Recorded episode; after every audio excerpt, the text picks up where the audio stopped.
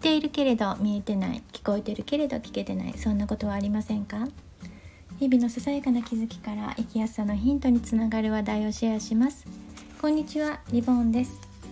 今日のタイトルはニュースの裏側事情を思うとつけました。この思うっていうのは想像力の思うの方です。でこれは昨日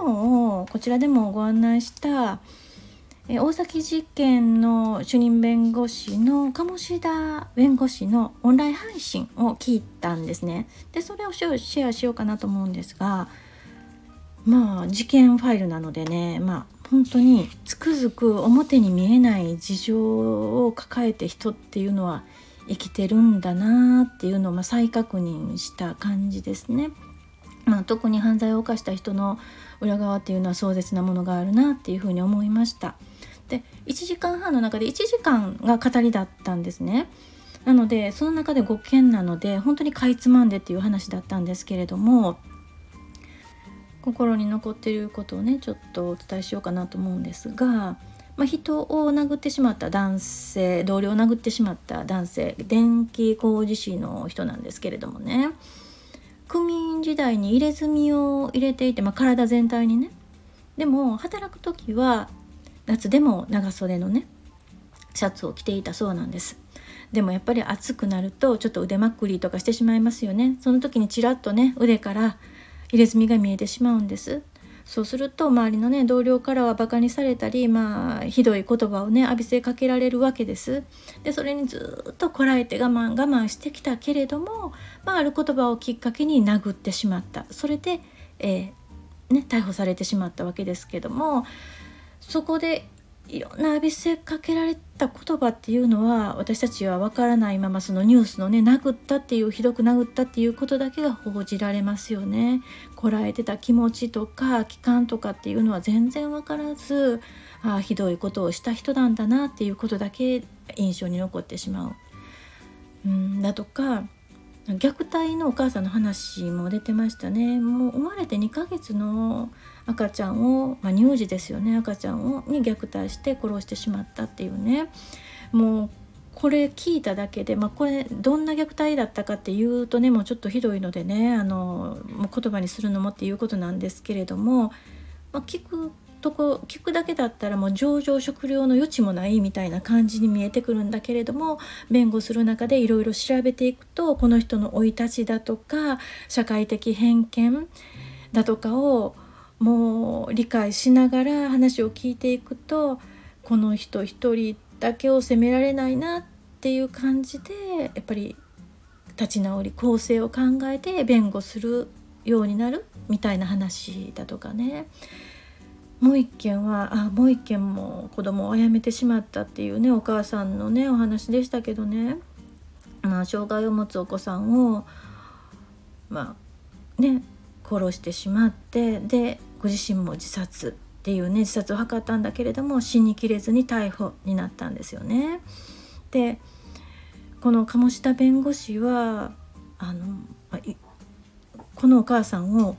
実刑にはできないっていう思いでね弁護をしてたっていうことなんですけどどうしてかっていうとこの子供さんの上にお姉ちゃんがいたんですね。なのでお姉ちゃんからね子供お母さんを取ってしまうのはっていう思いともう一つはこの鴨下さんのご兄弟弟さんだったかなあの障害があってねそれで、まあ、障害を持つ家族障害を持つ子供がいる家族っていうのは大変なんだっていうことをねご自身が身をもって感じていたのでね、えー、そういう思いもあって、えー、弁護に力が入ったっていうことらしいんですがもう一つはそのこのお母さんあの田舎の方にいらしたみたいでね、まあ、ローカルですの都会じゃなくて。その中で姑姑に、まあ、出来損ないの子を産んでみたいなことを言われていたという。なこの表現だけでも日常的にひどい言葉がねあってものすごいプレッシャーの中でね子育てをしてたと。でパートナーはもう仕事だけで、えー、子育てはこの人一人に任されていたということ。で、まあ、弁護するにあたってお話をする時もねあの、まあ、自殺っていうのがこたつのコードをね首に巻きつけてっていうことだったらしいんですけれどもそのコードの後もね何何コンって言ってたかなんとか上コンって言ってたかなもう首にくっきりあの残るぐらいすごくきつく締めてたっていうことだったんですね。で、まあ、これあと2つもあったもうひどい事件あったんですけど、まあ、これねまあ人にはまあ本当に事情があってそこに至っているんだなっていうことを再確認したのと、まあ、私ご相談を受ける中で、まあ、この事件を起こすとか起こさないとかにかかわらずねカウンセリングを受けられてる時やっぱり悩みを話されているからそうなんだって思うんですけどひとたび日常生活に戻った戻って会社に行かれたりまたお店をされている人なんかやったら、ね、明るくお客さんにね対応されていると思うんです。で本当にいろんな事情を抱えながらでもやっぱり生きていく生きていかなければならないっていうね、え、そうなんだなって思ってでこういうふうに事情をあ人には事情があるんだってちょっとそれを想像するっていうことが意識に入ると少し怒りがねなんか湧きにくくなるんじゃないかなっていうのは私は思うんです。っていうのは